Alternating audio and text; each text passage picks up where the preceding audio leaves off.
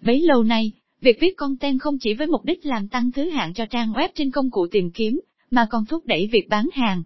Chính vì vậy các doanh nghiệp đã áp dụng mô hình AIDA vào việc viết content, nhằm tìm hiểu quá trình mua hàng của khách hàng từ nhận thức về thương hiệu, đến hành động mua hàng, từ đó đưa ra chiến lược phù hợp.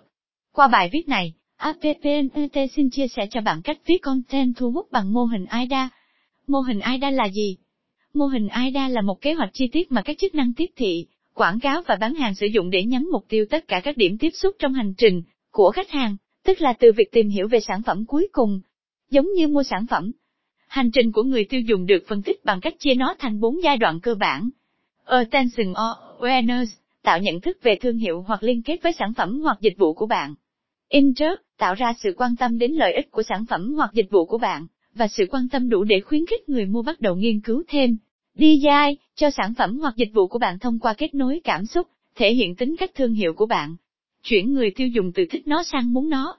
Action, đưa người mua tương tác với doanh nghiệp của bạn và thực hiện bước tiếp theo. Tải xuống tài liệu quảng cáo, gọi điện thoại, tham gia bản tin của bạn hoặc tham gia vào trò chuyện trực tiếp, vân vân. Đây còn được gọi là kênh mua hàng. Số lượng người được nhắm mục tiêu ở giai đoạn nhận thức giảm, và cuối cùng rất ít người vẫn thực sự trở thành người mua.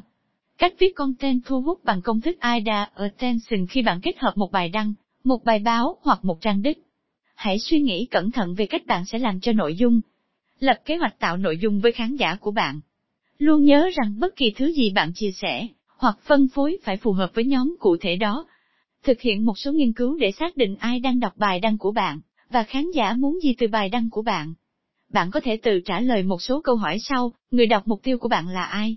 Họ quan tâm đến vấn đề gì để giải quyết? Nội dung của bạn có thể cung cấp những giải pháp nào? Những cách phổ biến và hiệu quả nhất để truyền tải thông điệp của bạn là gì?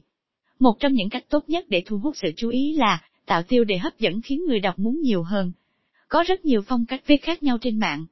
Và bạn nên sử dụng ngôn ngữ và thuật ngữ sẽ gây ấn tượng với người đọc. Sau dòng tiêu đề, đoạn đầu tiên nên được bạn ưu tiên. Đừng đợi đến câu cuối cùng mới cố gắng thu phục khách hàng của bạn. Rất có thể bạn đã đánh mất họ nếu các đoạn trước đó nhạt nhẽo, và không có thông tin hữu ích. Nếu bạn lo lắng rằng chiến lược nội dung của mình không hoạt động tốt như bạn mong đợi, trước tiên hãy kiểm tra các tiêu đề và đoạn văn chính. Đây là những lĩnh vực mà bạn có nhiều khả năng gặp phải các vấn đề khiến bạn kìm hãm.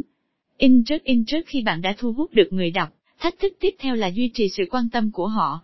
Một trong những cách tốt nhất để làm điều này là thuyết phục họ rằng bạn có hiểu biết sâu sắc về các vấn đề hoặc vấn đề mà họ phải đối mặt. Lấy khái niệm về Dr. GOGLE là một ví dụ. Ngày nay, mọi người sử dụng công cụ tìm kiếm để tìm hiểu về các triệu chứng, và tìm hiểu về tình trạng sức khỏe là điều vô cùng phổ biến. Nếu bạn đang viết một chủ đề về sức khỏe, nhiệm vụ của bạn là phải chứng minh rằng bạn hiểu chủ đề, và bạn có cái nhìn sâu sắc về cách nó ảnh hưởng đến người mắc bệnh.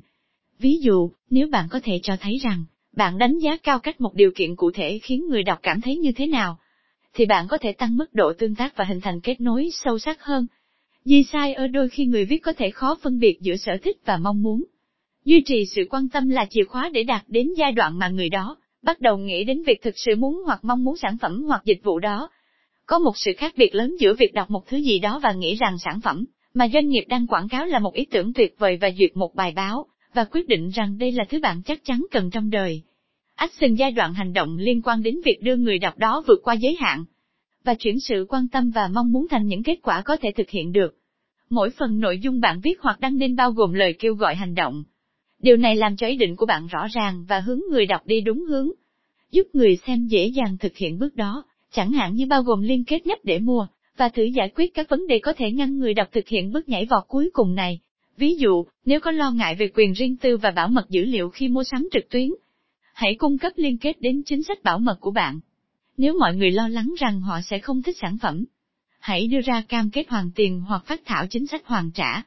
Đưa ra lời trấn an vào thời điểm này thường là một phương tiện mạnh mẽ, để tạo ra sự cân bằng có lợi cho bạn. Kết luận AIDA là mô hình hoàn hảo trong các chiến lược truyền thông của các doanh nghiệp. Áp dụng tốt mô hình này sẽ giúp doanh nghiệp thu hút, quan tâm và hành động từ khách hàng. Hy vọng bài viết này sẽ mang lại những thông tin hữu ích cho bạn về cách viết content dựa theo mô hình AIDA, và bạn có thể áp dụng trực tiếp vào doanh nghiệp của mình.